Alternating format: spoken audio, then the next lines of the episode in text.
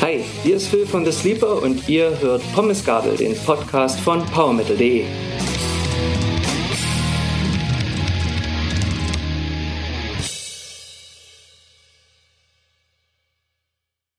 Hallo und herzlich willkommen bei Pommesgabel, dem Podcast von powermetal.de.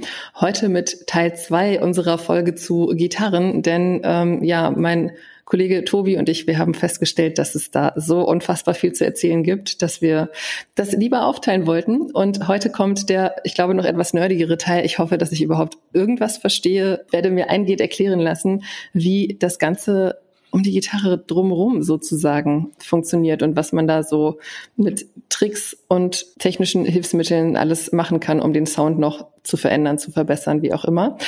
Ähm, an dieser Stelle erstmal Hallo an meinen Kollegen Tobi. Du bist auch wieder dabei. Hallo. Und wir haben zu Gast Phil von The Sleeper. Hi Phil. Hallo, hi.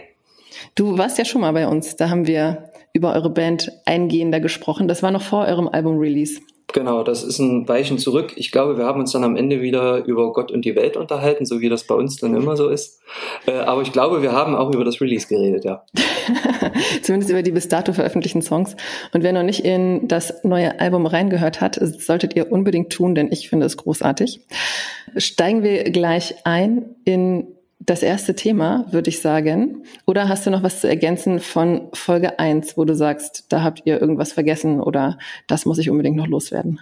Nee, war eigentlich alles soweit dabei. Ich hätte es nicht besser machen können. Und dazu kam jetzt von Andy die Frage, könnt ihr in der nächsten Folge erklären, was ein Pedal Point ist? Nicht, dass ich Englisch so super finde, im Gegenteil, aber ich weiß einfach nicht, wie man das auf Deutsch nennt. Ja, ich glaube auch, er meint gar nicht Pedal Point. Also ich wüsste zumindest nicht, was er mit Pedal Point meint. Ich glaube, er meint mhm. Pedal Tone. Das ist praktisch ein aus der Klassik, ja, oder aus dem Barock tatsächlich auch teilweise entliehenes äh, Konzept, wo du praktisch einen Ton oder eine kurze Tonfolge nimmst, die ist fixiert für einen Lick oder für eine, to für eine Melodie und du verschiebst halt nur die Töne dazwischen praktisch. Ähm, ich glaube, es ist am einfachsten, wenn ich einfach an der Stelle jetzt hier mal ein ganz kurzes Beispiel einschneide, wie sowas klingt.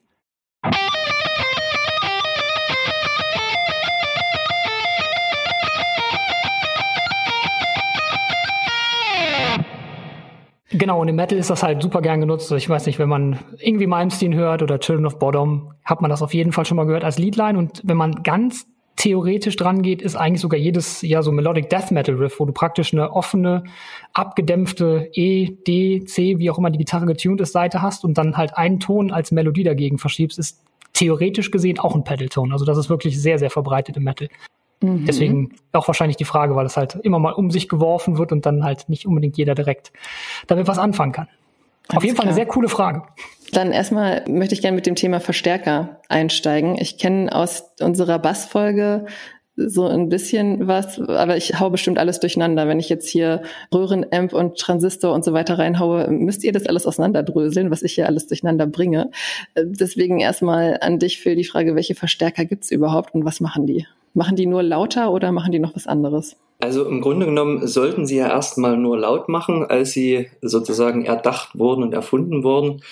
Ich sage es mal, für den Rock-Metal-Bereich sind ja eigentlich am interessantesten heutzutage immer noch die Röhrenverstärker, die somit die ersten waren, die Transistorverstärker, die dann später dazu kamen und naja, dann werden wir ja sicherlich auch nochmal sprechen dann über die Modeling-Amps, die es heutzutage so gibt.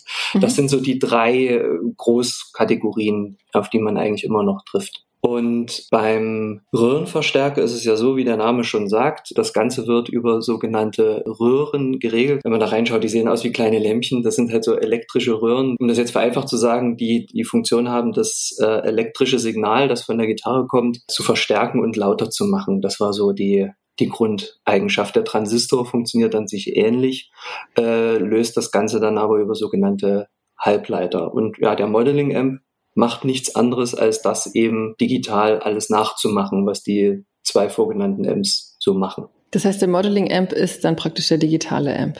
Genau, das ist die Digitalvariante. Ja. Okay. Ist das so ein bisschen vergleichbar? Also ich kenne Röhre aus dem Bereich Fernseher. Was, also früher hatte man ja diese riesigen Röhrenfernseher und jetzt hat man eben die Flachbildfernseher. Ähm, ist das damit vergleichbar oder ist das eine andere Technik? Funktioniert an sich schon ein bisschen anders, weil es halt wirklich nur um die äh, Verstärkung geht von elektrischen Signalen. Ich entschuldige mhm. mich bei allen äh, Physikern, die hier zuhören und sagen, der Idiot, was erzählt er hier? Ich kann wirklich nur über Gitarren sprechen. Äh, Naturwissenschaften war ich auch in der Schule nicht so ganz der große Könner, aber das hat mich immer interessiert, der Teil. Tobi, was gibt's noch zu sagen zum Thema Boxen? Thema Boxen ist, glaube ich, äh, ja gerne das unterschätzte Thema beim Amp. Äh, viele Leute gucken immer als erstes auf den Verstärker, den man benutzt, ob das jetzt ein, ein Marshall ist oder ob es ein Mesa Boogie ist oder was auch immer. Ich habe tatsächlich in den letzten Jahren, jetzt wo ich angefangen habe zu produzieren im Heimstudio, immer mehr gemerkt, dass die Box und vor allen Dingen auch das Mikro, ich betrachte das immer so ein bisschen als Einheit, weil man ja im Endeffekt nie die Box wirklich hört, außer du stehst im Raum mit dem jeweiligen Gitarrist. Aber ich habe doch gar kein Mikro an der Gitarre, oder? Aber an der Box. Okay. Vor der Box positionierst du ja live, also wenn du den klassischen Weg gehst und nicht digital modelst, mhm. ein Mikrofon, das halt den Sound dann wieder abnimmt. Im Endeffekt, äh, ah. du nimmst es aus der Gitarre ab mit einem Pickup, schickst es durch den Verstärker, machst es lauter und im Idealfall bei Metal auch noch verzerrt, jagst es durch die Box, damit es hörbar wird und das Mikrofon nimmt das Ganze dann direkt vor der Box, also ein Mikro, zwei Mikros, vier Mikros. Es gibt die verschiedensten Kombos, mehrere Boxen abnehmen, das Ganze zusammenmischen. Das nimmt das Ganze dann wieder ab und bringt es dann ja dem Hörer ans Ohr oder halt über die PA oder halt jeweils in die Studiokonsole, um es dann für den Mix aufbereiten zu können. Deswegen Box und Mikro ist immer sehr eng miteinander verheiratet, weil die Position des Mikros entscheidet, wie die Box klingt im Endeffekt. Die Box entscheidet natürlich auch generell, wie das ganze Amp-Setup klingt. Das ist eigentlich ein sehr, sehr wichtiger Teil, der gerne immer so ein bisschen untergeht. Gerade bei Anfängergitarristen, da denkt man immer eher an den Amp. Hatte ich zumindest früher das Problem. Ja, auf jeden Fall. Also äh, die Box macht eigentlich wirklich am Ende äh, sozusagen die meiste Arbeit. Man kann ja mal, wer, wer zu Hause schon irgendwie so digital äh, Sachen, Digital-Amps auf dem Rechner benutzt und das noch nicht gemacht hat, der kann ja mal spaßenshalber die Boxensektion ausmachen und sich dann den Sound anhören, wie das klingt ohne Box. Das klingt so ein bisschen wie, weiß ich nicht, wie, wie, wie Wespennest. Also das ist äh, kein brauchbarer, kein brauchbarer Klang. Und es gibt ja auch bei Boxen, das finde ich immer ganz interessant, das wusste ich früher nicht. Ich dachte, ja, die stellst du irgendwie in den Raum, hältst ein Mikro dran und fertig. Und dann hast du aber wirklich bei dem Boxenteller, je nachdem, wo du das Mikrofon, ob du das mehr wirklich in die Mitte des Tellers oder mehr so am Rand, verändert sich der Sound so dermaßen dramatisch. Und dann hast du teilweise auch Boxen, da klingt von einem Teller wirklich nur eine einzige Stelle gut. Und das sieht man dann manchmal live, wenn man mal bei einem Gig war, wo Boxen auf der Bühne stehen, dass dann äh, immer so eine Stelle von der Box so mit, mit, mit Tape abgeklebt ist wie so ein kleines Viereck oder so, da markieren sich dann immer die Techniker, wo ist denn diese Stelle, die wirklich am allerbesten für den Sound halt dieser Box oder für den Sound dieser Band halt klingt. Und genau dort wird das Mikrofon immer wieder positioniert. Ich äh, wollte kurz aufgreifen, die Idee mit dem Box wegnehmen. Ich habe da ein Beispiel vorbereitet für den Podcast. Ich habe und zwar hört ihr jetzt gleich mal ähm, ein Riff der Band, unserer Band Kings Winter. Ähm, einmal nur das Line-Signal, also praktisch das, was direkt aus dem Gitarren-Pickup kommt. Das ist, klingt wirklich vollkommen unspektakulär. Wirklich nur der reine Ton, den die Seite abgibt. Dann hört ihr einmal ganz kurz aber nur den Amp ohne Box, weil es wirklich absolut grausam klingt, wirklich kaum hörbar. Es klingt wie eine, wie eine Kreissäge praktisch. Und dann hört ihr mal zwei verschiedene Boxen mit jeweils Mikro dabei. Einfach nur, dass ihr mal hört, wie viel der Unterschied ist, wenn eine andere Box oder ein anderes Mikro benutzt wird. Einfach nur mal, um das mal kurz, ist, glaube ich, einfacher, das mit einem kurzen Beispiel zu machen, damit ihr da einen Eindruck von bekommt.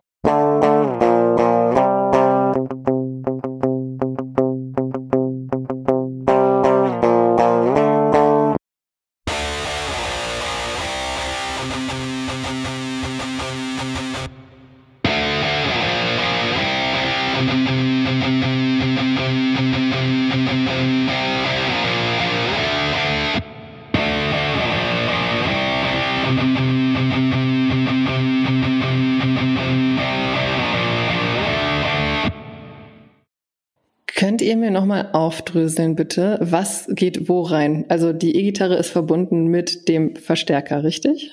Korrekt. Die geht zuerst in den, in den Amp, genauer gesagt noch in die äh, Vorstufe des mhm. Amps. Dann von da äh, in die Endstufe, von der Endstufe in die Box und dann natürlich am besten durch ein gutes Mikro und hoffentlich durch ein gutes Pult oder ein gutes Aufnahmesetup oder ein gutes Live-Setup. Okay, und dann praktisch in die großen Boxen, die es ans Publikum übertragen. Genau, in die PA, ja. Genau. Okay, dann habt ihr gerade noch gesagt, dass manche Bands keinen Verstärker mehr auf der Bühne haben. Das heißt, ich kann die Hälfte dieses Prozesses auch digitalisieren und das mache ich dann mit einem digitalen Verstärker? Genau dann äh, wird das Ganze sozusagen digital berechnet und nachgeahmt. Denn mhm. es ist ja so, dieser verzerrte Sound, den wir jetzt vom Metal her kennen, ist ja äh, dadurch entstanden, dass eben diese Röhren in der Vorstufe oder eben in der Endstufe, dass die Verstärker einfach so weit aufgedreht wurden, dass diese Röhren das Originalsignal gar nicht mehr sauber darstellen können. Mhm. Und dadurch entsteht so eine Verzerrung. Und diese Verzerrung ist das, was wir eben als verzerrte E-Gitarre dann kennen. Vor allem jetzt im Metal wird das ja benutzt ähm, oder oft simuliert die sogenannte Distortion. Das ist halt die Verzerrung der Vorstufe. Das kann ich auch mit Pedalen und so machen, können wir dann später nochmal drüber sprechen. Und der äh, Digital-Amp bildet das sozusagen rechnerisch einfach nach, wie das dann klingen würde. Mhm. Und da brauche ich dann auch keine Box mehr dazu. Da gibt es die sogenannte Impulse Response, also die Impulsantwort. Das ist im Grunde genommen nichts anderes. Als diese Digital-Amps aufkamen, hat man Boxensimulation gesagt. Das ist aber eigentlich nicht so ganz richtig. Das ist eigentlich eher die Simulation einer Box oder eines Tellers, eines einzelnen Tellers innerhalb dieser Box plus das Mikrofon, was das Ganze dann auch abnimmt. So könnte man es jetzt im Grunde genommen. Das ist sozusagen so zusammengebacken, diese ganze Impulsantwort. Wie würde das klingen, wenn ich diesen Verstärker durch diese Box mit diesem Mikro, mit diesem Setup, was danach noch kommt an, was weiß ich, Kompressoren und sowas, da entsteht halt eine ganz bestimmte, sieht aus wie eine Schallwelle, sozusagen. Mhm. Und die kann ich dann immer an das Ende dieser äh, digitalen Kette setzen. Und dann meinetwegen habe ich jetzt eine Marshall Box 4x12, das und das Modell mit dem und dem Teller, da gibt's ja alles Mögliche, Celestion V30 und so weiter, abgenommen mit einem Shure SM57 durch dann noch folgende Kompressoren oder was auch immer, was da noch dann danach geschaltet wird. Und das klingt dann so. Und das kann man immer hinten dranhängen. Und das klingt dann auch exakt so, als wäre dieses Setup, was man im Studio gehabt hätte, äh, als würde das so auf der Bühne stehen, obwohl man es jetzt nicht sieht. Hat halt mhm. den Vorteil, du kannst äh, mit einem äh, sogenannten Line-Signal, mit so XLR-Anschlüssen, wie man das vom Mikrofon kennt, kannst du äh, direkt in die Stagebox, die dann auf der Bühne liegt, äh, und das geht dann direkt an das Mischpult dann ins Front of House, was halt dann in der Location dann steht und kann auch von dort direkt an die großen Boxen fürs Publikum gesendet werden. Und da sparst du dir komplett die Box. Was ist ein Front of House? Front of House, das ist sozusagen alles das, was den Teil betrifft, das, was das Publikum dann hört. Also derjenige kümmert sich am Mischpult um alles, was nach vorn rausgeht ans Publikum. Die Riesenboxen, die man dann eben dann auch bei Festivals dann da hängen sieht und so weiter. Das ist praktisch das Mischpult, das im Publikum steht. Wo man genau. sich äh, am besten hin positioniert, kurz davor, wenn man den besten Sound haben will, weil da steht nämlich der Mischer, der, Korrekt. der darauf achtet, was, hören, was, was gehört wird im ganzen Saal. Okay. Korrekt. Wenn man, das ist nämlich genau das, und wenn man äh, mal schaut bei Konzerten um dieses FOH-Pult rundherum, findet man meistens auch die meisten praktizierenden Musiker. das ist wirklich so. Das ist wie so, wie so ein Magnet. Der zieht die alle an da so. Alles klar. Also wenn man Leute treffen will, sollte man auch dahin gehen.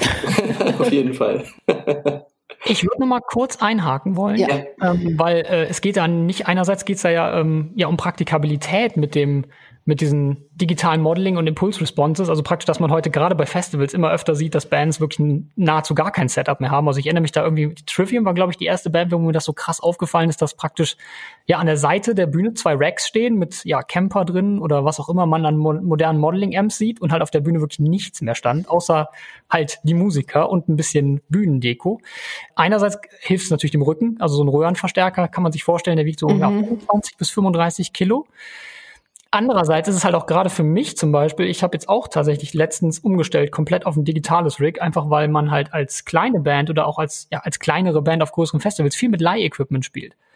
Hm. Das heißt, man weiß nicht, welche Box auf einen zukommt, man weiß nicht, welches Mikro benutzt wird. Das heißt, wie wir jetzt gerade ja ne, lange und breit besprochen haben, ändert das den Sound halt komplett. Das heißt, du kannst Glück haben, kommst auf die Bühne und steckst deinen Amp ein und denkst, super, heute funktioniert alles. Oder du kommst auf die Bühne und denkst, oh Gott, was, das wird heute nichts, das klingt irgendwie nach gar nichts. Und du hast halt meistens auch beim Umbau keine Zeit zu sagen, ich ändere das jetzt noch groß weil du vor allen Dingen auch nicht unbedingt hörst, was das Publikum hört, sondern du nur hörst, was du auf der Bühne hörst. Mhm. Deswegen ist das halt einfach super, wenn du ja einfach alles praktisch in einer Box hast und dann mit dem XLR raus einfach nur zum Front of House gehst und ja, das Publikum hört genau das, was du möchtest, dass das Publikum hört und nicht halt einfach ein Zufallsprodukt aus dem Equipment, was halt heute da steht für dich. Das war halt auch so ein, ein großer Punkt, warum, glaube ich, auch viele andere Bands einfach neben dem Transportfaktor und der Einfachheit, dass es halt, ja, eine Röhre kann kaputt gehen, eine Box kann kaputt gehen. Man kann einfach den Sound aus dem Studio besser reproduzieren für live. Mhm. Ja, da möchte ich auch noch mal äh, was ergänzen, eben genau das, diese Praktikabilität. Ähm, jetzt mal Praxisbeispiel äh, bei The Sleeper. Wir sind ja sechs Leute, weil wir noch einen Keyboarder mitnehmen. Und mhm. da ist es natürlich je nach Bühne auch so eine Platzfrage, wie du die da alle unterkriegst. Und es ist wirklich immer besser. Wir spielen auch in letzter Zeit immer öfter Shows, wo es ganz viele Bands gibt, die auf diese Digitallösung umgestiegen sind. Und es ist wirklich viel besser, wenn du, also gerade eben, wenn du nicht diese ganzen Boxen da rumstehen hast und weißt, du kriegst da irgendwie sechs Leute unter. Ähm, es kann auch, was auch oft passiert ist, was super nervig ist, du hast zum Beispiel eine Box da stehen, die ist wirklich gut mikrofoniert worden. Da steht dann da so ein ganz kleines Mikrostativ mit einem Mikro dran. Und dann ist aber die Bühne irgendwie klein und irgendwie beim Umbau, da treten drei Leute immer mal gegen so ein Mikro, dann muss das wieder neu positioniert werden, dann, dann klingt es vielleicht plötzlich gar nicht mehr wieder so, äh, wie es vorher klang. Der Techniker muss wieder auf die Bühne, muss wieder alles neu ausrichten. Also es ist wirklich um einiges stressfreier gerade. Mhm. Ich glaube, ihr hattet auch erzählt, dass ihr mit The Sleeper vor jedem Auftritt so eine Live-Probe macht, oder? Verwechsel ich das gerade?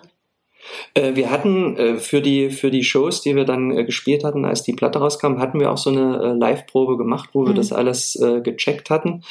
Das Ganze wurde dann aber noch mal geändert, wofür wir dann keine Live-Probe mehr machen konnten. Wir hatten vorher einen Digital-Modeler benutzt, den Line 6 Helix, um die ganzen Gitarrensignale alle digital dazu schicken. Ähm, jetzt sind wir aber übergegangen, das komplett nur noch in einem PC äh, zu machen, weil es gibt ja auch Digital-Amps, die einfach komplett als Software laufen. Mhm. Und äh, jetzt haben wir eigentlich ein, ein, großes Rack, da ist alles drin, da ist dann eben auch 19 Zoll ein äh, kompletter PC verbaut, den okay. wir ansteuern und da ist unsere komplette Session drin. Unter anderem dann eben auch die äh, Gitarren-Amp-Software. Das konnten wir leider nicht mehr groß testen. Das war auch wirklich so. Wir haben dann eine Show gespielt, unter anderem äh, mit Defocus und äh, Acranius. Und da war es halt so, dass bis einen Tag vor dem Gig hat noch nicht alles funktioniert. Es gab immer irgendwas, was nicht rechtzeitig umgeschalten hat und so weiter. Und es ging halt auch darum, nicht mehr irgendwie permanent mit dem Fuß irgendwas umschalten zu müssen und so. Und irgendwas war immer, dann hat da wieder was geknackt, dann war dort wieder irgendwas. Und zwar wirklich, also wir haben dann noch bis in die Nacht gearbeitet und dann hat es tatsächlich am nächsten Tag funktioniert. Wir wissen bis heute nicht, wie das klappen konnte, aber das war ein sehr schöner Moment. okay. Ich möchte euch gerne mal ein paar Begriffe an den Kopf werfen, die ihr mir dann erklären dürft. Äh, wir haben jetzt gerade über Digital und Röhre und Transistor gesprochen, aber es gibt doch auch noch ein Hybrid daraus, oder? Genau, der äh, Hybrid-Amp ist an sich nichts anderes als ein eben Hybrid aus Röhre und Transistor. Mhm. Ähm, dort ist halt eben so die Vorstufe, wie gesagt, wir haben eine Vor- und eine Endstufe und die äh, Vorstufe da sind dann noch Röhren drin, die sorgen dafür sozusagen, dass auf Röhrentechnik das ganze Signal verstärkt wird, auch wenn man das wünscht, verzerrt wird und so weiter. Und der Transistor, der dann als Endstufe fungiert, macht dann alles nur noch lauter so könnte man das sagen, hat halt da wieder den Vorteil, dass du beim äh, bei einem Transistor läufst du nicht Gefahr, dass beim zu sehr Aufdrehen plötzlich die Endstufe nochmal zusätzlich verzerrt. Dann mhm. ändert sich plötzlich der Sound und das will man ja meistens vermeiden. Und deswegen sind auch in den letzten Jahren äh, Hybrid-Amps äh, sehr oder sehr wieder im Kommen äh, oder eben so Setups. Man kann eben auch äh, Vor- und Endstufe von Amps einzeln kaufen. Man muss das nicht in einer so einer in so einem M-Head kaufen, dass dann manche Leute eben wirklich als Vorstufe, ähm, gibt zum Beispiel von, von Engel, gibt den E530, das ist wirklich nur so eine ganz schmale Röhrenvorstufe und schalten aber danach dann irgendwie einen Transistor. Da kannst du eigentlich alles nehmen als Transistor-M. Einige benutzen sogar äh, PA-Endstufen, die du normalerweise einfach nur auf irgendwelchen Konzertbühnen hast, weil es im Grunde genommen nur darum geht, das äh, Signal, was du vorher hast, einfach nochmal laut, lauter zu machen. Mhm. Und die Lautstärke wird durch die Wattzahl definiert, oder? Also wenn der Verstärker eine Wattzahl XY hat, das Sag mir dann was über die Lautstärke. Das ist auch, äh, da bin ich gespannt, äh, was Tobi dazu sagt. Das ist auch so eine lang geführte äh, Diskussion unter, äh, unter Rock- und Metal-Gitarristen. Wie viel Watt muss so ein, so ein Amp haben? Der Witz ist, der Witz ist, dass das, die Wattzahl ist ja im Grunde genommen erstmal nur eine, eine Leistungsangabe und keine Lautstärkeangabe. Okay. Die Lautstärke wird ja in Dezibel gemessen und selbst diese ist ja eigentlich nur so eine Größe, ich sag mal, auf die man sich jetzt geeinigt hat. So. Bei äh, Wattzahl ist immer lustig, wenn du so mit Boomer-Metallern sprichst die sagen dann noch so, ey, der Amp, der muss mindestens 100 Watt haben, sonst ist nicht geil und so weiter, was weiß ich. Dabei ist es so, du kannst das, du kannst auch locker äh, ein Konzert auf dem Festival, was weiß ich, mit einem 50 Watt Amp äh, spielen, weil 100 Watt heißt nicht gleich, dass der Amp doppelt so laut ist. Das heißt erstmal im Grunde genommen, der hat mehr Headroom. Das heißt nichts anderes, dass er äh, noch mehr Reserven hat mit 100 Watt, bevor er anfängt irgendwie zu verzerren, weil eben die, die Röhrenstufen irgendwie überlastet werden. Ähm, lustigerweise ist zum Beispiel im Metal-Bereich würde ein 50 Watt Amp vollkommen reichen, weil du zum Beispiel die, die Vorstufe eher schneller verzerren kannst als bei einem 100 Watt Amp. 100 Watt Amps sind eigentlich viel besser geeignet, zum Beispiel für so Leute aus dem Jazzbereich oder so, die halt nicht wollen, dass bei hoher Lautstärke ihr Amp irgendwie anfängt zu verzerren. Das finde ich eigentlich immer ganz witzig, dass dann gerade die äh, Metaller und, und Rockleute immer so auf die 100, 150 Watt Amps schwören, obwohl eigentlich 50 Watt zum Beispiel vollkommen ausreichen würden. Ja, definitiv. Ich würde sogar noch weitergehen. Ich, ich würde, glaube ich, sogar mit einem 20 Watt Head zufrieden sein inzwischen. Also 50 oder 20 Watt wären, glaube ich, mein Amp der Wahl, äh, wenn ich nochmal wirklich auf einen Röhren-Amp gehen würde live. Einfach auch äh, aus Praktikabilitätsgründen und es reicht halt vollkommen aus. Worauf ich ja nochmal eingehen wollte, also Watt heißt auch nicht Watt, es ist nachgewiesen oder getestet worden, auch schon häufiger, dass äh, zum Beispiel eine 200 Watt oder eine 100 Watt Transistor-Endstufe nicht so viel Lautstärke erzeugt wie eine 100 Watt Röhren-Endstufe. Mhm. Das ist tatsächlich nicht eins zu eins abbildbar. Also man kann nicht einfach sagen, ich habe einen 100 Watt Amp, der ist auf jeden Fall laut genug für meine Probe, äh, sondern es, äh, eine Transistor-Endstufe ist einfach immer ein bisschen leiser. Röhren-Endstufen schaffen ein bisschen mehr Lautstärke. Tobi, was ist ein Preamp? Boah, das ist, boah, das ist, gut, das ist gut zu erklären jetzt. Phil, willst du das versuchen? Ich überlege, wie man das am besten erklärt. Also ein Preamp äh, ist ja an, an sich nichts anderes als eben die Vorstufe, von der wir jetzt schon mehrfach gesprochen haben. Okay. Ich, ich sag mal, es ist so ein, es ist einfach ein anderer, ein anderer Begriff, so könnte man es erstmal sagen.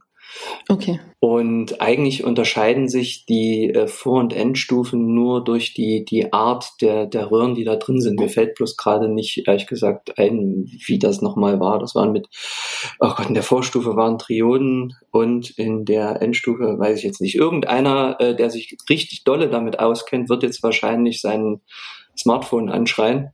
Äh, Kann gerne mich anschreien, mir eine Sprachnachricht schicken, die ich dann nachträglich hier einbauen werde. Ich glaube, was ich auch noch sagen würde, ist, der Preamp hat halt auch die, ähm, die klassischen Kontrollen, die man kennt. Also Höhen, Mitten, Bass. Das heißt, der, der Preamp ist praktisch die, der Teil des Verstärkers, der den Ton auch noch formt in Sachen Frequenzen. Während die Endstufe typischerweise eigentlich nur ja, maximalen Presence-Regler hat und halt einfach nur generell ähm, ja, lauter macht, während der Preamp tatsächlich die Färbung übernimmt. Das heißt, deswegen wird auch der Preamp gerne in so einem Hybridverstärker halt Röhre benutzt, weil halt da halt der, die entscheidende Tonfärbung stattfindet, wie Phil ja auch schon gesagt hat. Okay. Was bedeutet Overdrive?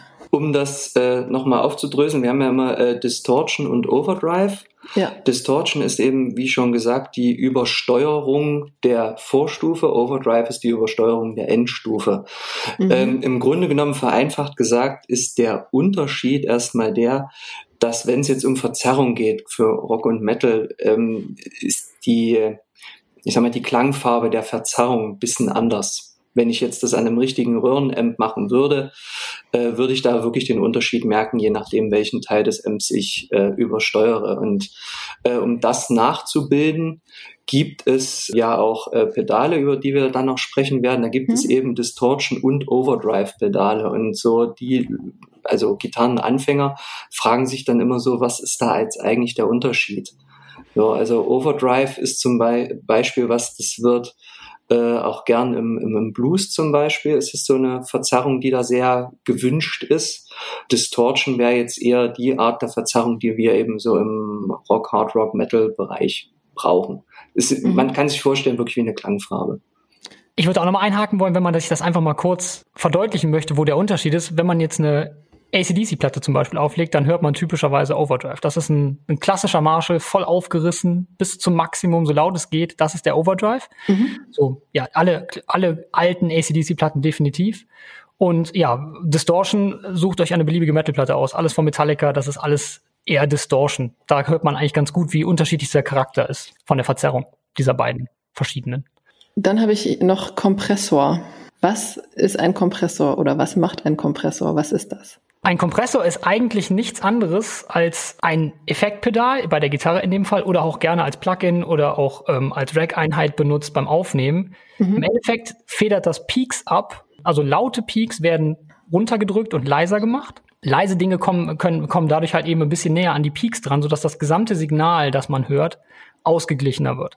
Mhm. Das ist auch etwas, das ich bei unserem Podcast hier beim Mischen zum Beispiel viel verwende. Einfach, dass man alles deutlich lauter bekommt, ohne halt diese einzelnen Peaks zu haben. Man will ja nicht, dass das Signal übersteuert. Das heißt, man drückt die, diese Ausschläge nach unten und dadurch kommt der Rest ein bisschen mit nach oben. Und das macht man halt bei der Gitarre gerne, ähm, insbesondere bei Clean Sounds, mhm. damit halt einfach die Unterschiede beim Picking oder beim, beim Fingerpicking oder beim Picking mit dem Plektrum halt ein bisschen rausfallen und auch einfach, ähm, ja, je nach, je nach Musikrichtung auch gerne mal als eher färbender Effekt. So, ich, mir fällt da so Surf-Sachen ein, so Surf-Rock und solche Geschichten, Beach Boys und so, da äh, nimmt man auch gerne einen Kompressor mit aus Clean-Signal, einfach damit es halt, ja, ein bisschen ausgeglichener klingt. Okay. Genau, da würde ich gerne noch mal ganz kurz einhaken, weil das ist auch so eine, äh, so eine schöne Gitarristendiskussion. Tobi hat ja gerade von dieser äh, Kompression gesprochen, wie die funktioniert. Und der äh, Witz ist, dass bei der äh, Vorstufen Übersteuerung. Ein ähnlicher Prozess passiert, dass es dort auch zu einer Kompression äh, kommt. Das heißt also, du hast in dem Gitarrensignal nicht mehr so viel Dynamik eben zwischen, zwischen laut und leise. Und eben mhm. das, was du auch äh, bei Clean-Gitarren, wie Tobi schon gesagt hat, gerade auch so bei Metal-Platten, wenn ihr euch da mal die Clean-Gitarren anhört, das ist wirklich eigentlich immer alles eine Lautstärke. Du willst da auch gar nicht so viel Lautstärke-Unterschiede zwischen den ähm, einzelnen Tönen haben. Das ist jetzt vielleicht so im Blues- und Jazz-Bereich. Da legst du da Wert drauf. Beim Rock und Metal bist du eigentlich immer so ein bisschen ein, eine Lautstärke. Und dann gibt es immer die schöne äh, Diskussion, also zwei Diskussionen. Die eine ist die Diskussion eben verzerrten Gitarrensound, brauche ich noch einen Kompressor? Wo man eigentlich sagen würde, eigentlich brauchst du es nicht, weil die Verzerrung ist schon eigentlich eine Kompression. Mhm. Und dann ist noch diese, diese schöne Diskussion, da werden wir vielleicht ja dann auch nochmal drauf kommen, bezüglich dann äh, Gitarren-Pickups. Es gibt da auch äh, sogenannte aktive Pickups. Die sorgen nämlich auch schon für Kompression dass eben dann nicht so ganz so große dynamische Unterschiede sind. Und da gibt es immer bei den Gitarristen seit Jahren diese äh, Diskussion Aktiv-Pickup oder Passiv-Pickup. Ach, das, da habe ich schon so viele lustige äh, Forendiskussionen erlebt, wo dann da steht, ja, und ich will aber meinen Sound total dynamisch haben und, und der, äh, der äh, aktive Pickup, der, der, der komprimiert und da ist eine Kompression drin und so, wo ich dann immer geschrieben habe, pass auf, du willst doch eine verzerrte Gitarre. Das ist doch eine Kompression. Häng dich doch jetzt nicht an dem Aktiv-Pickup so auf. Der macht mhm. auch nur das. Also die, dann ist immer so, ja, ich nehme halt nur so die traditionellen Pickups, die halt eben nicht aktiv sind und so. Und dann habe ich da die Dynamik, wo ich denke, ey, du machst dann ein verzerrtes Gitarrensignal, da ist die Dynamik eh futsch was willst du? Dann kannst du auch, das ist auch vollkommen scheißegal. Ja, das nochmal dazu. Da kann man auch viele Stunden drüber diskutieren. Lass uns doch gleich beim Pickup bleiben. Was ist das überhaupt? Der Pickup im traditionellen ist ein Magnet, um den ein ur ursprünglich Kupferdraht gewickelt ist. Und äh, wenn man, äh, ich glaube, das ist Physik achte oder neunte Klasse, wenn ich mich noch erinnere, da ging es um die Induktion einer elektrischen Spannung mhm. äh, in, in ein äh, elektrisches, na, in ein Magnetfeld, so rum. Und äh, du hast ja äh, die E-Gitarrenseiten, die sind ja aus Metall. Und wenn du die mhm. anspielst, entsteht da eine Schwingung. Diese Schwingung wird von dem Magneten und der Magnetspule aufgenommen und in ein elektrisches Signal umgewandelt. Kurze Zwischenfrage, wo ist denn dieser Pickup? der sitzt an der Gitarre direkt unter den Saiten. Das okay. äh, kann man eigentlich, wenn man sich so einen Live-Mitschnitt oder so anschaut, sieht man den eigentlich ganz gut. Also wie gesagt, diese Schwingung wird aufgenommen, dort zu einem äh, elektrischen äh, Signal und wird dann von dort, wie wir vorhin schon besprochen haben, durch diese äh, ganze Kette geschickt und dann wird an der Box dieses äh, elektrische Signal dann wieder wirklich zu einem hörbaren Signal umgewandelt. Das kann man sich, äh, wenn man jetzt die Schwingung, das mit Schwingung nimmt, zum Beispiel der Ton A, der mit 440 äh, Hertz schwingt, der würde jetzt mit seiner Schwingung dort eine elektrische Spannung verursachen, wenn ich den anspiele. Und diese Schwingung wird dann als Spannung komplett durchgeschickt und wird dann an der Box wieder zu einer Schwingung, die ich wieder als Ton hören kann. Und das kann man eigentlich auch ganz gut überprüfen, wenn man mal eine E-Gitarre äh, nicht angeschlossen an einen Amp mal spielt oder nur mit Mikrofon abnimmt und dann aber mal an einem Verstärker, da hört man, dass das eigentlich komplett unterschiedlich klingt, die Gitarre, weil es ein ganz anderer Weg ist, eine ganz, ganz andere Art der Klangerzeugung in dem Moment. Ich würde kurz noch darauf eingehen, dass es halt verschiedene Arten von Pickups gibt. Das mhm. hat, hat sicher jeder schon mal gesehen. Also die klassische Strat zum Beispiel hat einen Single Coil, das ist also ein, eine Magnetspule. Dann gibt's dagegen noch im Metal am meisten verbreitet wahrscheinlich den Humbucker. Das ist im Endeffekt zwei nebeneinander liegende Metallspulen die halt einfach ein bisschen druckvoller und lauter klingen als der Single Coil. Und dann gibt's halt noch ja diverse Lipstick-Pickups und äh, P90s. Da würde ich jetzt mal von absehen, auf alle Details einzugehen. Das übersteigt wahrscheinlich den Rahmen der Folge ein bisschen. Aber ja, Single Coils und ähm, Humbucker ist das, was man im Metal-Bereich vor allem am meisten hört und auch auf den Gitarren halt zu sehen bekommt. Ja, und okay. Eine, eine Ergänzung noch äh, zu den Hambackern, die wurden ursprünglich mal dazu entwickelt, wie der Name schon sagt, äh, mit Ham, also mit, kommt ja vom Summen. Äh, Single Coils haben halt das Problem, dass sie sehr viel auf Einstrahlung reagieren, also was so in der Umgebung sozusagen mit passiert. Die neigen dazu, sehr schnell auch äh, rückzukoppeln, weil sie halt viel ich sag mal, Schmutz im Signal mitnehmen. Und der Hamburger wurde eigentlich mal dazu äh, kreiert, dass er durch diese äh, Doppelspulen diese ganzen Nebengeräusche einfach eliminiert. Und äh, hatte aber dann eben wiederum den Vorteil, dass er eben mehr Signal, mehr Output hat, mehr Druck, was man sich dann wieder im Hard Rock Metal Bereich dann wieder zunutze gemacht hat. Obwohl er ursprünglich jetzt nicht dafür gedacht war, jetzt irgendwie einen Metal Sound zu produzieren. Mhm. Dann kommen wir jetzt mal zu den Pedals. Ich habe mir aufgeschrieben Pedals-Effektgeräte. Ich hoffe, ich hau da gerade nichts durcheinander, sonst haut mir gleich auf die Finger. Klingt, klingt gut. Klingt gut. Okay. Erstmal die Pedals an sich. Ist das ein Pedal, wo ich mittels Software etwas draufsetze? Also sind die Pedals immer gleich oder sind die Pedals an sich schon unterschiedlich? Im Grunde genommen sind die alle unterschiedlich. Ursprünglich waren das auch mhm. eher so, ich sag mal, analoge Schaltungen, auf so einer ja. handelsüblichen Platine. Heutzutage geht da auch viel ähm, digital. Es gibt heutzutage tatsächlich ähm, so Effektpedale, da kann ich verschiedene Arten von Effekten drauf äh, laden äh, oder abrufen. Es gibt ja eben auch die sogenannten Multi-Effekt-Geräte. Mhm. Da habe ich alle gängigen äh, Effektgeräte, die ich so für die Gitarre brauche, habe ich alle gleichzeitig zur Verfügung. Ist das das, was vorne, da wo die Gitarristen sind, was vorne an der Bühne ist, wo die dann zwischendurch beim Konzert einfach mal drauf treten? Und dann genau. verändert sich der Sound? Okay. Genau, das sind die Pedalboards. Genau. Okay. Ähm, was kann man darüber wissen? Also wie viele braucht man davon? Was machen die einzelnen? Wie, wie viele Effekte kann man da drauf klatschen? Also wie viele? Also ich, ich, äh, ich kenne das vom Schlagzeug, dass ja. eben jedes Becken einen anderen Effekt sozusagen macht. Mhm. Ne? Und das wäre die Frage, ist es bei der Gitarre ähnlich, dass ich praktisch bis ins Unendliche mir da Pedals hinstellen kann? Also wenn du, wenn du einen äh, Herzblut-Gitarristen äh, fragst, verhält es sich mit den Pedalen genauso wie mit der Anzahl der Gitarren, die du brauchst. Das ist immer die aktuelle Anzahl X plus eins. Und dann hast du immer die korrekte Anzahl von äh, Pedalen, die du brauchen könntest. Okay.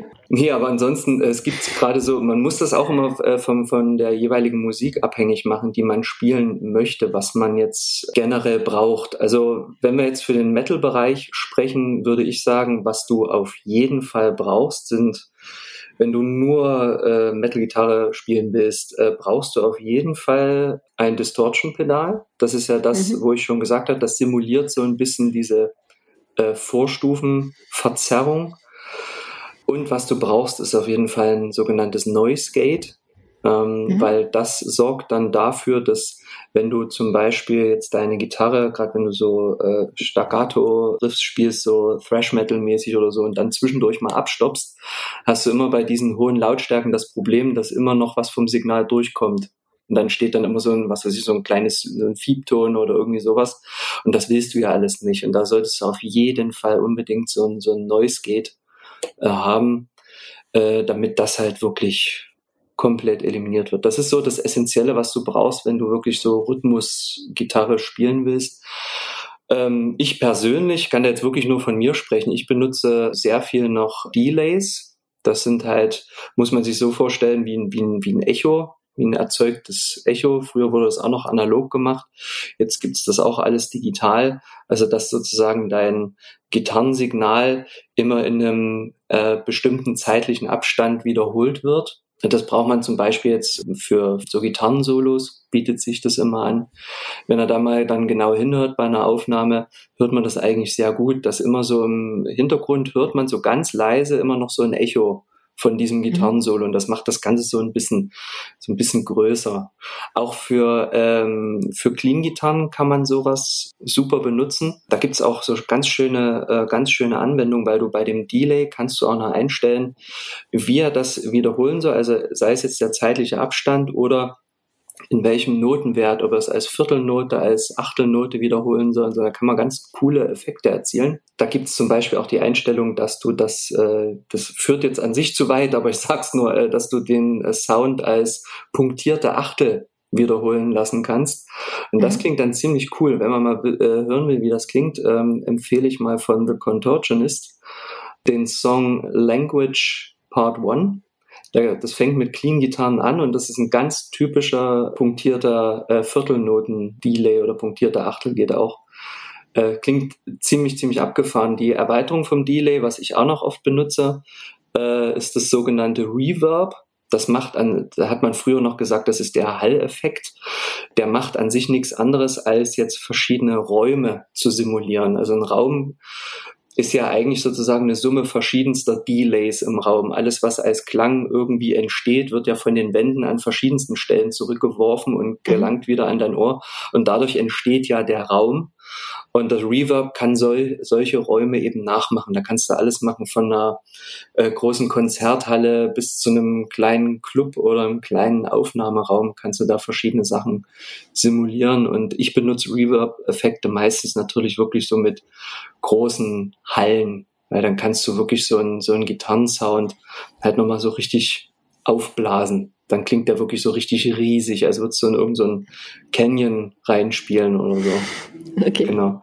Das ist so das Gängige, was, was ich jetzt benutze. Ich weiß nicht, Tobi, willst du noch ein paar abhaken? Das ist auch das Gängige, was tatsächlich auch ich benutze. Wobei ich den, das Distortion, dass man es haben muss, würde ich in Zweifel ziehen. Wenn, wenn man einen Amp hat, der die Verzerrung hat, die man haben möchte, braucht man wahrscheinlich nicht mal ein Distortion-Pedal als Metal-Gitarrist. Ja, kommt, kommt immer auf den Amp an, wenn ich da noch mal kurz in den Nerd-Tag ein, einsteigen kann. ähm, ja, also heutzutage gibt's viel mehr Amps, die das können. Der Distortion hat ja meistens auch den Vorteil, ich benutze den jetzt eigentlich selber auch nicht so sehr als Verzerrung Verzerrung. Ich benutze den eigentlich, um das Signal, was ich gebe von der Gitarre, einfach so ein bisschen volumemäßig lauter zu machen. Man nennt das dann äh, so ein Clean Boost äh, man lässt halt diesen Gain-Regler, also diesen Verzerrungsregler von dem Distortion-Pedal eigentlich ziemlich weit unten und benutzt nur den Volume-Regler und den Tone-Regler. Da kann, den Tone-Regler kann man sich ein bisschen vorstellen, dass man ein bisschen mehr von den Hochmitten, Höhen oder so noch ein bisschen mit, mit reingibt als, äh, als Frequenz. Es gab Amps früher oder gerade zum Beispiel Mesa-Amps, zum Beispiel der Mesa Boogie Dual Rectifier ist so ein typischer Metal-Amp, der halt super Verzerrung hat, der aber zum Beispiel für mich äh, klingt ja nicht tight genug für so einen, für so einen schönen knackigen Metal-Sound. Und da habe ich immer gerne so ein Distortion-Pedal. Ähm, das, das ist jetzt wir Gitarristen, wir reden immer in irgendwelchen Bildern, so knackiger Sound und halt, das kann man sich, glaube ich, kaum vorstellen. Aber wenn du halt wirklich so einen richtigen, harten äh, Rhythmus-Sound, wie du es eben auch so für Thrash Metal und so brauchst, haben willst, äh, bietet sich immer ein Distortion-Pedal an, weil sonst, äh, ich finde gerade so ein Mesa-M klingt da immer ein bisschen sehr schwammig. Äh, so ein Peavey 5150 zum Beispiel ist da schon ein bisschen straffer. Also er klingt schon von sich aus ein bisschen knackiger. Aber selbst da würde ich noch so ein Distortion-Pedal als Clean Boost mit reingeben, damit es noch ein bisschen knackiger wird. Aber in den letzten Jahren werden tatsächlich Amps gebaut, vermehrt, wo die Hersteller das schon irgendwie einplanen, was eigentlich der Metal-Gitarrist äh, so haben will. Da braucht man wirklich kein Pedal mehr davor. Es gibt da zum Beispiel den Peavy Invective, der mir da gerade einfällt, der relativ neu ist. Also bei dem braucht man tatsächlich kein Distortion-Pedal, weil der klingt schon so, wie man sich einen modernen, äh, knackigen Metal-Sound irgendwie vorstellt.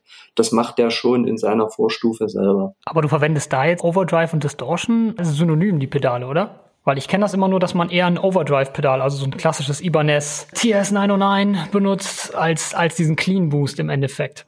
Distortion-Pedale mhm. wären für mich ja eher was, was wirklich den Amp simuliert. Aber das, da gehen auch die Geister auseinander. Da kann ja, man, wenn wir da jetzt ja, anfangen, drüber zu diskutieren, ja, da kannst du ja. Tage drüber reden. Auf jeden Fall. wie viel, wie viel Distortion-Pedale braucht man? Wie viel Overdrive-Pedale braucht man? Die Zahlen können da von 1 bis 100 gehen auf deinem Pedalboard. Das ist, äh, mhm. das gibt keine Grenzen. Aber um die äh, Diskussion mal abzukürzen, also ich äh, würde auf jeden Fall noch äh, vier weitere Effekte zumindest im Metal-Bereich als Standard sehen, die man kennen sollte. Da gibt's einmal den Phaser. Ähm, wenn man das mal in Aktion hören will, hört man sich Ain't Talking About Love von äh, Van Halen an. Das ist im Endeffekt eigentlich nur ein Pedal, das eine, eine sehr komische Kurve im EQ praktisch über das Frequenzspektrum schiebt. Das heißt, von der Bassfrequenz auf die hohe Frequenz und wieder zurück. Das Tempo desselbigen kann man einstellen und dann ergibt das halt diesen, ja, diesen etwas ja, so einen leicht rauschenden Sound auf dem Gitarrensignal. Das ist so, ja, das ist ein, ein Effekt, den ich zumindest gerne auch mal einsetze. Äh, Chorus, würde ich noch sagen, ist eher was hauptsächlich für Clean-Gitarren oder in den 80ern auch gerne auf Rhythmusgitarren.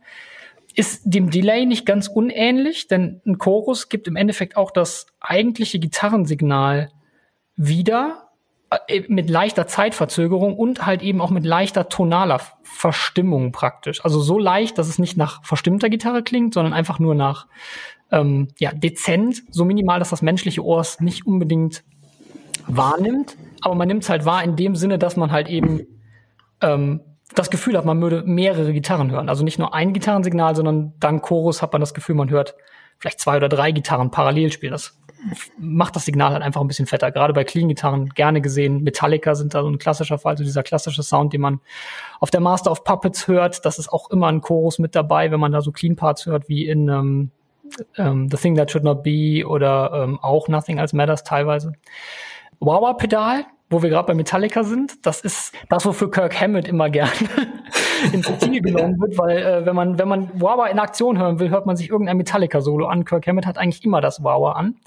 Äh, ist dem Phaser eigentlich nicht unähnlich, ist praktisch auch ähnlich, eine, eine Frequenzkurve praktisch, die über das Signal geschoben wird und das Signal halt verändert, nur dass man es da halt im Endeffekt mit dem Fuß kontrolliert. Das heißt, man hat da auf dem ähm, auf dem Pedal selber eine kleine Fußwippe, die einem Gaspedal im Auto nicht unähnlich ist. Und das heißt, mit dem mit der Bewegung des Fußes kann man die Frequenzkurve steuern. Damit kann man halt gerade die Gitarre so ein bisschen, ja, dadurch, dass man das halt kontrollieren kann, kann man so ein bisschen sprechender machen.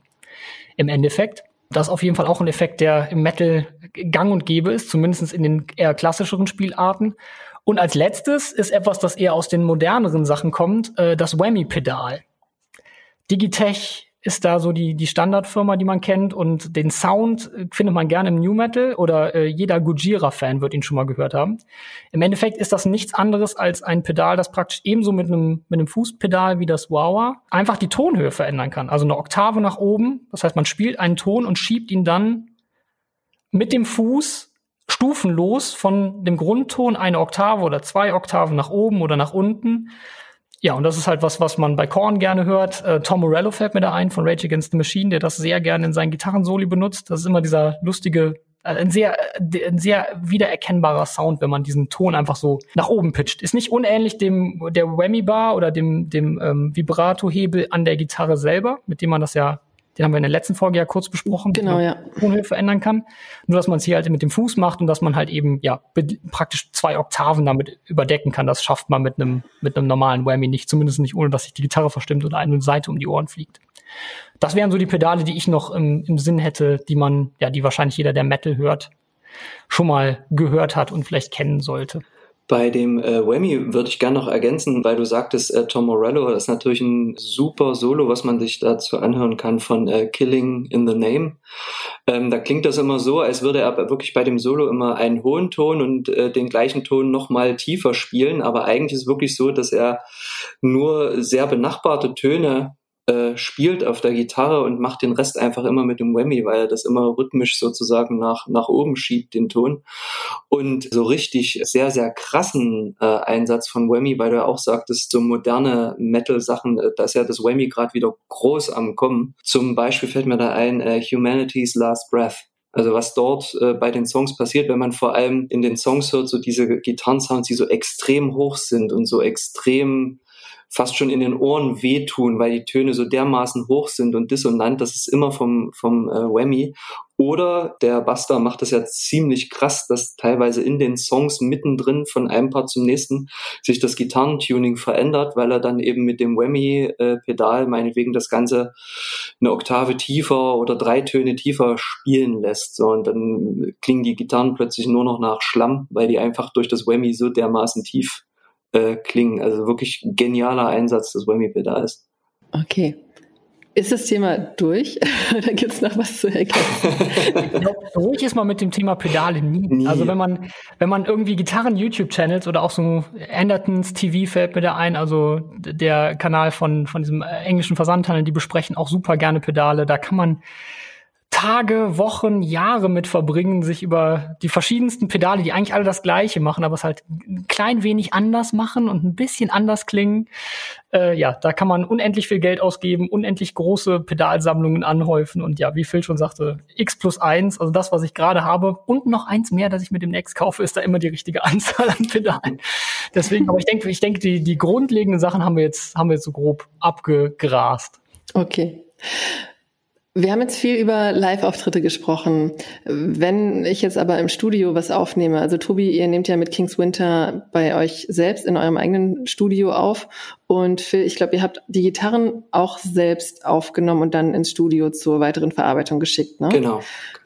Nehme ich direkt mit der Gitarre am Computer auf oder ist da Pedal Amp oder Box irgendwie noch zusätzlich zwischengeschaltet? Da gibt es unterschiedliche Varianten. Also so wie ich es mache, ich äh, nehme hier mein Aufnahmeinterface, was ich hier habe, äh, stecke da die Gitarre direkt an. Dieses Interface, das ist so ein, kann man sagen, auch fungiert da auch als analog-digital-Wandler. Das wandelt dann einfach mein Gitarrensignal um, dass es dann äh, in den Rechner reingeht und dort benutze ich dann Amp-Software und mache dann dort darüber meine ganzen Gitarreneffekte.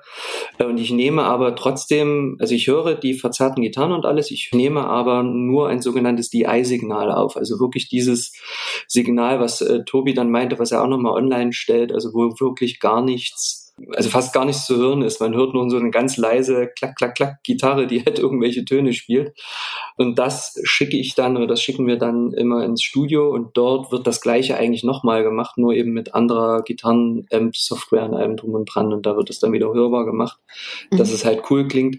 Es gibt aber durchaus die Möglichkeit äh, zu sagen, ich äh, mag halt zum Beispiel ein, äh, ein Röhrenamp und möchte den auch aufnehmen dann kann ich den nehmen und kann das dann über so eine, zum Beispiel eine Art äh, Loadbox äh, schicken. Da gibt's äh, gibt's zum Beispiel von der Firma Two Notes verschiedene Lösungen. Äh, das heißt nichts anderes, weil es entsteht ja am Ende des Amps wie so ein, können wir sagen, starker elektrischer Strom, können wir es vereinfacht sagen. Und äh, der muss ja irgendwo hin. Und wenn ich das jetzt einfach nur irgendwo anstecken würde, zum Beispiel ein Interface, hätte ich das Problem, entweder würde davon sofort das Interface kaputt gehen oder dieser Stromfluss geht wieder zu den, zum Amp zurück und macht den Amp kaputt. Und diese Loadbox nimmt diese, diese Last auf und verwandelt einen Teil davon auch wieder in Wärme. Äh, und somit kann ich diesen sehr aufgedrehten Amp, dessen Verzerrung ich ja so haben will, kann ich den trotzdem für mich fürs Aufnehmen wieder ein bisschen leiser machen, dass ich wirklich ein Signal bekomme, dass ich aufnehmen kann. Und äh, bei Firmen wie Two Notes ist dann das Coole, da habe ich dann äh, auch gleichzeitig noch einen Impulse Response Loader drin, also was wir schon besprochen hatten hier mit Box und Mikro und sowas. Das kann ich dann direkt in dieser Box hinten an den Amp wieder dranhängen und per äh, Line-Signal, das ich aufnehmen kann, dann an zum Beispiel mein Interface schicken und das aufnehmen. Also das ist noch eine Möglichkeit, wenn ich das zu Hause jetzt machen will. Tobi, hast okay. du da noch ein paar andere Möglichkeiten? Ähm, ich habe noch ein paar andere Möglichkeiten. Ich würde mal anfangen damit, wie ich es mache. Ich nehme tatsächlich auch, wie du auch, ein Line-Signal auf. Das Einzige, was ich vorschalte, ist ein Whammy und das Wawa, weil das ja durch, den, durch die Fußbewegung halt nicht nachträglich simuliert werden. Also man kann es auch noch nachträglich drauflegen mit dem Reamping, aber ich nehme das live mit auf. Also diese beiden Effekte sind bei mir da vorgeschaltet, wenn ich sie benutze.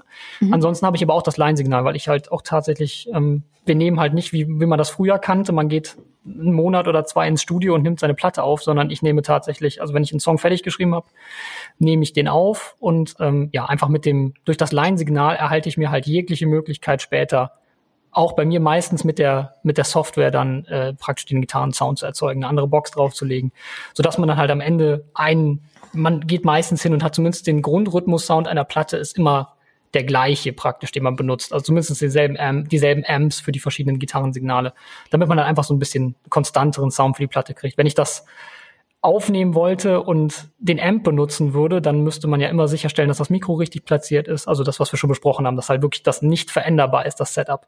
Was mir ansonsten noch einfällt, ist Reamping. Auch da kann man zu Hause das äh, Line-Signal aufnehmen im Endeffekt würde dann der, ähm, der Toningenieur im Studio oder man selber, wenn man das zu Hause auch machen kann, das Line-Signal dann wieder rausschicken. Das ist ja im Endeffekt nur das, was die Gitarre praktisch hergibt. Das schickt man wieder vorne in den Verstärker rein und lässt dann praktisch den Song einmal ablaufen und nimmt halt währenddessen wieder die Box oder den Amp auf mit einer Loadbox, wie Phil schon gesagt hat. So kann man praktisch dann äh, im Studio auch einfach, ja, äh, praktisch der Computer spielt für mich meinen Part nochmal nach und äh, aufgenommen wird's dann wieder mit Mikro und einem echten Amp.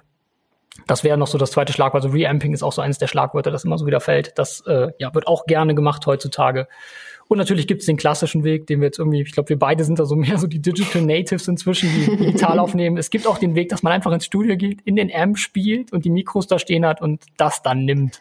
Tatsächlich. Ich glaube, das stirbt aus. Ja, aber ja, ja, das war früher wirklich so. Also meine allerersten Aufnahmen habe ich auch noch im Studio ganz traditionell mit einem aufgerissenen Amp, der in einem einzelnen Aufnahmeraum stand, wo auch keiner äh, sich aufhalten konnte, während aufgenommen wurde, weil das so dermaßen laut war. Ähm, und ich hatte da so eine Horrorstory, ähm, die ich nie wieder erleben wollte. Uns ist nämlich dann von einem Amp während der Aufnahme so langsam eine der Endstufenröhren abgeschmiert, aber so ganz, ganz allmählich. Und das hat einmal zu so einem, natürlich zu einer Lautstärkeveränderung des Signals geführt, hat aber auch den Sound so ein bisschen beeinflusst. Und das haben wir natürlich während des Aufnehmens nicht gemerkt, weil es wirklich sehr schleichend war. Wenn du aber dann den ersten Song, den wir aufgenommen haben, mit dem letzten Song dann verglichen hast, hast du gemerkt, dass äh, der Sound hat sich verändert. Und das war halt extrem ärgerlich, weil wir dann irgendwie mussten wir dann hören, okay, ab welchem Song hat sich denn jetzt dramatisch verändert und mussten dann ab da nochmal die Rhythmusgitarren nochmal komplett neu aufnehmen. Und seitdem bin ich da ein bisschen abgekommen davon, da wirklich irgendwie einen, einen echten Amp oder das wirklich so live so einzuspielen, dann lieber wirklich äh, mit einem mit so einem Line-Signal und das dann reampen und dann nochmal durchschicken. Ja, kleiner Tipp an alle zu Hause, die ein Heimstudio haben Egal was ihr macht, egal wie ihr aufnimmt, nehmt immer ein Line-Signal auf. Immer, immer, immer, immer. Das auf jeden Fall. Weil damit kann man nämlich notfalls reampen und das wieder herstellen, ohne dass man alles nochmal spielen muss. Genau, mhm. genau. Viel Stress wird dir da erspart. Ich erinnere mich, dass Creator mit ihrem 2009er Album da geworben haben, dass sie alles zusammen live aufgenommen haben, also auch parallel das eingespielt haben. Und das war dann irgendwie was ganz Besonderes. Ja, wenn sie da schlau waren, haben sie trotzdem ein Line-Signal noch mit aufgenommen. ja, aber auch das ist so eine Art, ne, das, früher war das Standard. Also ich weiß mhm. auch zum Beispiel jetzt, wo du sagst, Creator Slash, wenn wir jetzt ein bisschen den Metal verlassen, Slash spielt zum Beispiel all die Platten, die er mit Miles Kennedy zusammen macht, also dieses Slash Miles Kennedy and the Conspirators, die spielt er auch live ein.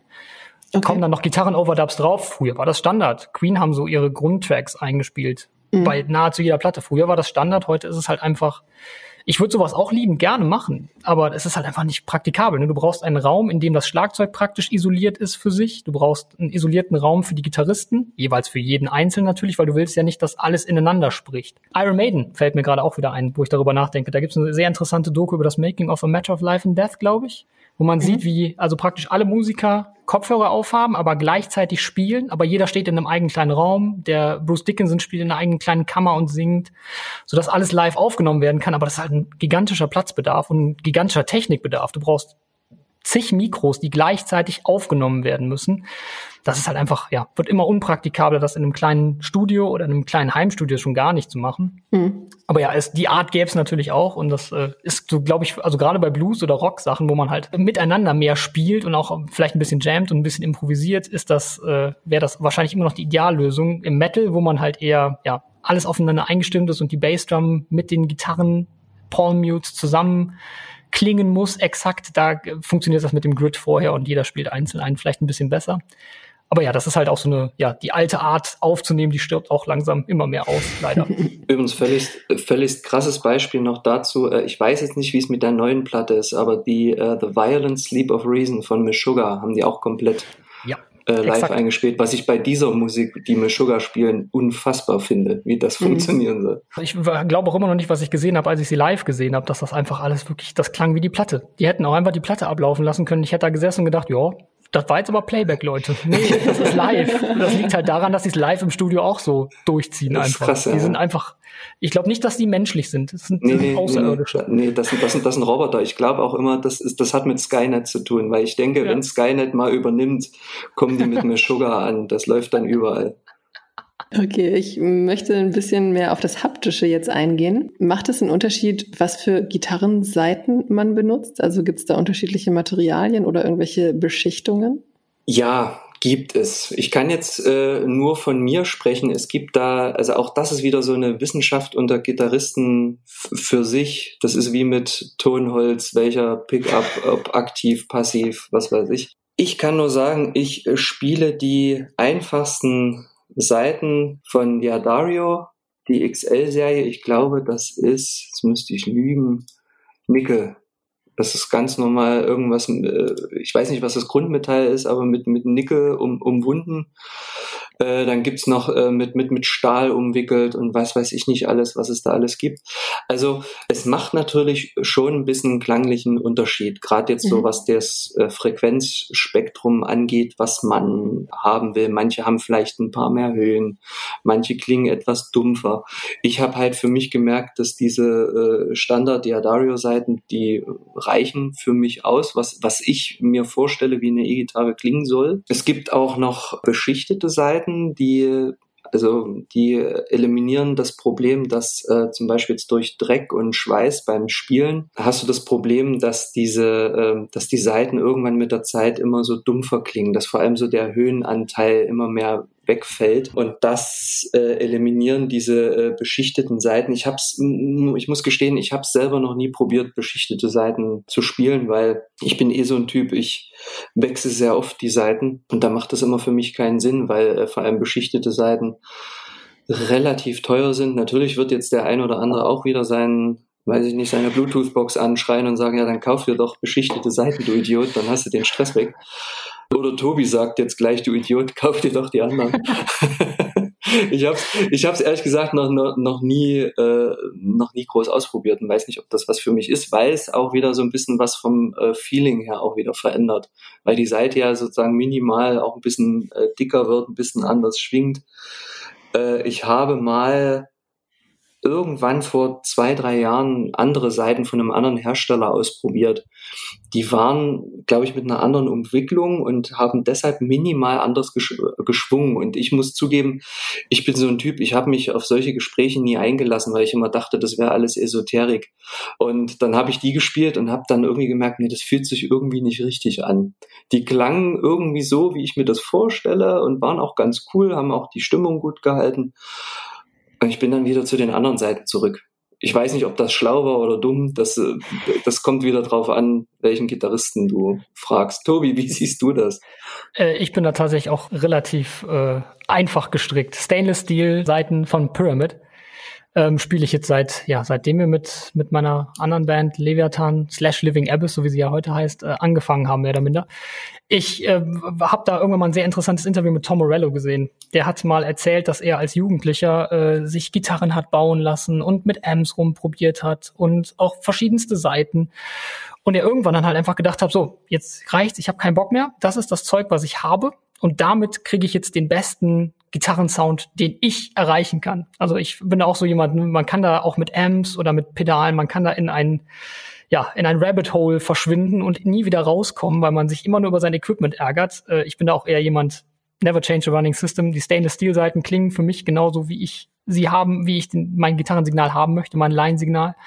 Und ja, deswegen bleibe ich dabei und äh, probiere da auch nicht groß rum. Einzige, wo ich halt mit äh, spiele, ist die Seitendicke. Da haben wir in der letzten Folge auch kurz drüber gesprochen. Je nach Tuning muss man halt an der Seitendicke rumschrauben. Aber das Material, Stainless Steel, fühlt sich gut an unter meinen Fingern, klingt gut und äh, ja, werde ich auch wohl so zeitnah nicht ändern.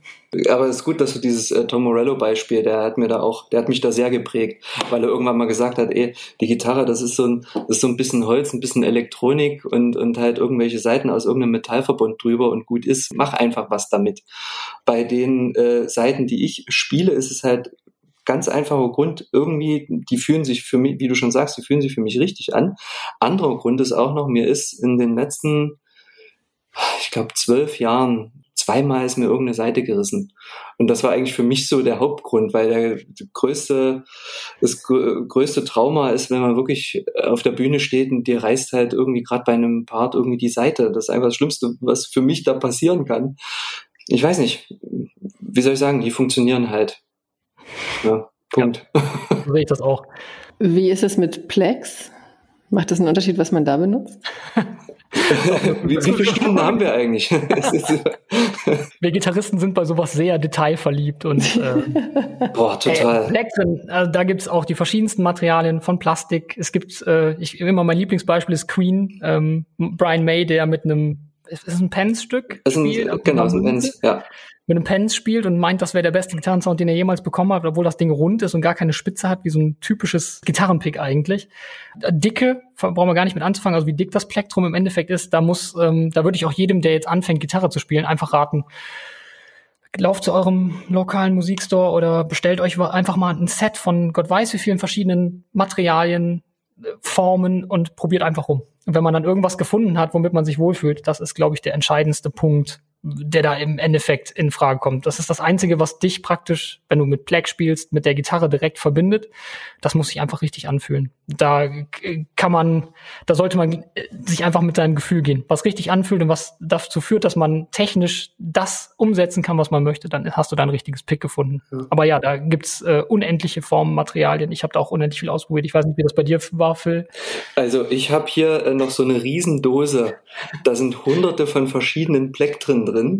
Und tatsächlich spiele ich eins seit, weiß ich jetzt, acht Jahren am Stück, zu dem ich immer wieder zurückkehre, weil ich dann, das ist wirklich so ein Gitarristenknall. So aller zwei, drei Jahre denke ich, ah, oder könnte das vielleicht irgendwie anders klingen oder mein Spiel irgendwie beeinflussen oder irgendwas. Ähm, es hängt halt wirklich, also anders. Es gibt bei, bei YouTube gibt es ganz viele Videos, wo ähm, Gitarristen verschiedene Picks ausprobieren und meinen dann wirklich zu sagen, ja, da sind irgendwie mehr Höhen drin und da wieder nicht und was weiß ich.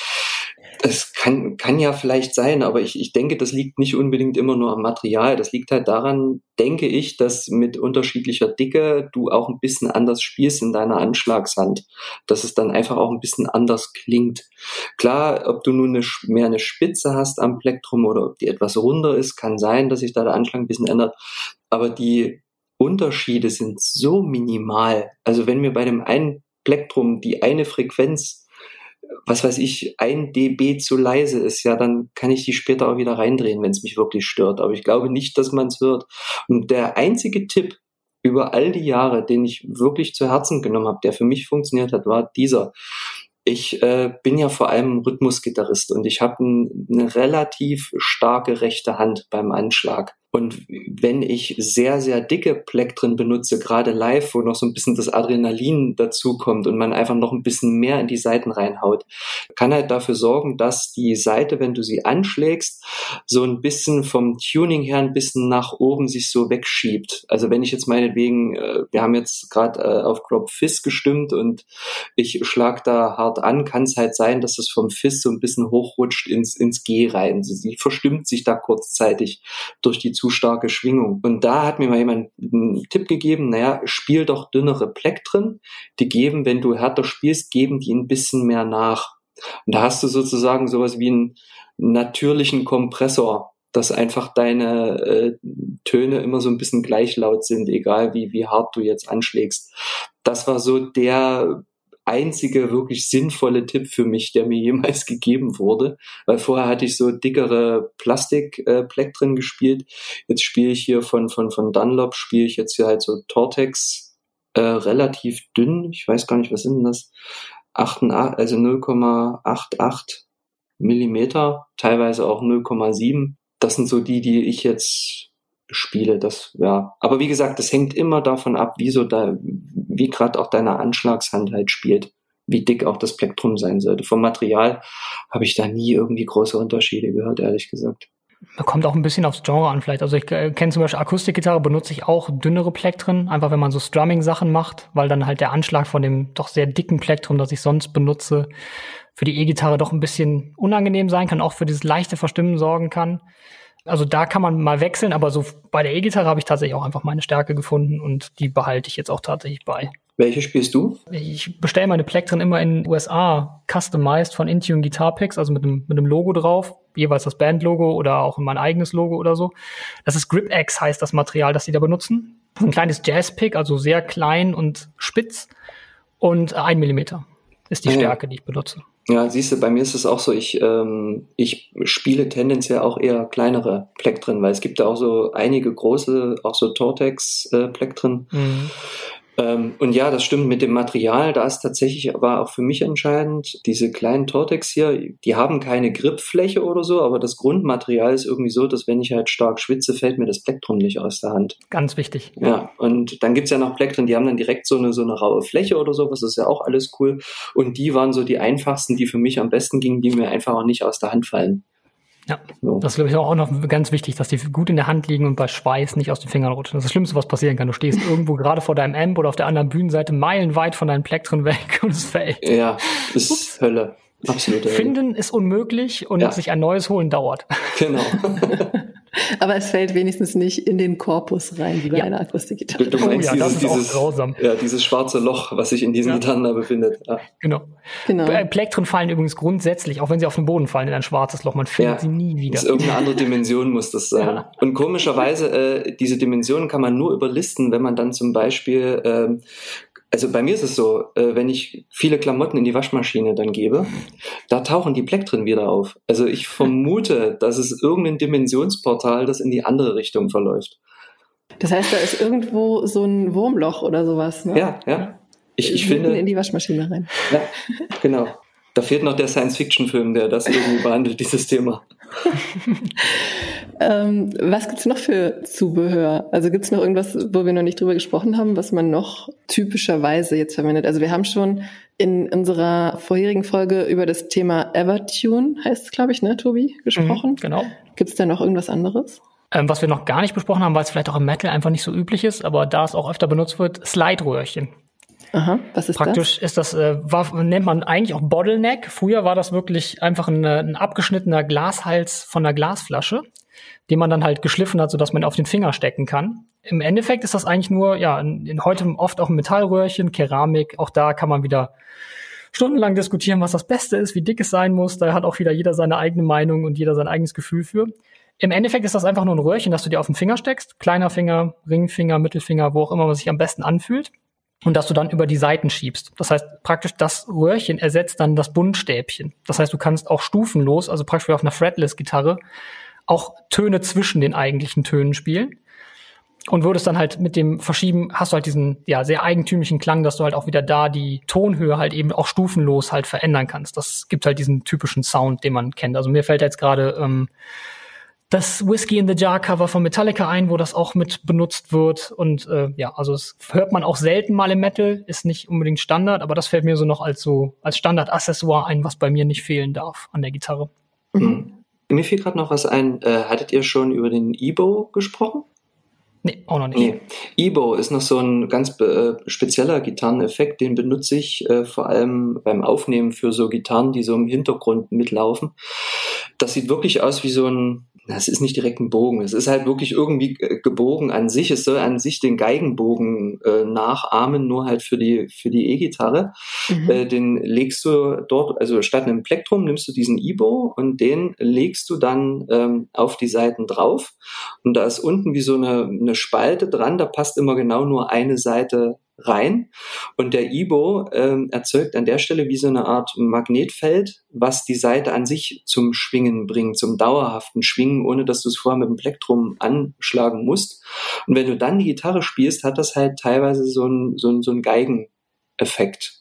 Ist ziemlich mhm. cool, um so ganz so abgefahrene Sounds. Ich glaube, das ist auch so in diesem Shoegaze-Bereich äh, auch sehr beliebt, weil du da so richtig tolle Gitarrenwände erzeugen kannst. Es ist halt wirklich ein Gitarreneffekt an sich, den es aber nicht als Pedal gibt, sondern das ist wirklich so ein Teil, das du statt des Plektrums dann benutzt beim Spielen.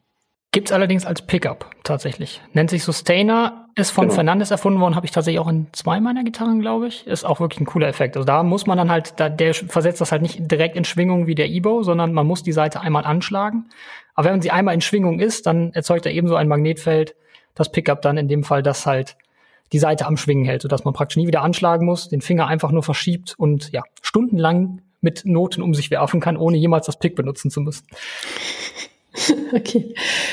Ich habe gerade schon Evertune in den Raum geschmissen und wenn ich jetzt nochmal zu unserer Schlagzeugfolge zurückgehe, da haben wir über das Thema Trigger gesprochen. Und alle SchlagzeugerInnen dieser Welt mögen mich jetzt schlagen, aber Trigger macht, wenn ich es richtig erinnere, dass die Lautstärke immer gleich ist. Gibt es bei der Gitarre was Vergleichbares, wo man so, ich sage jetzt einfach mal ganz fies, wo man mit tricksen kann?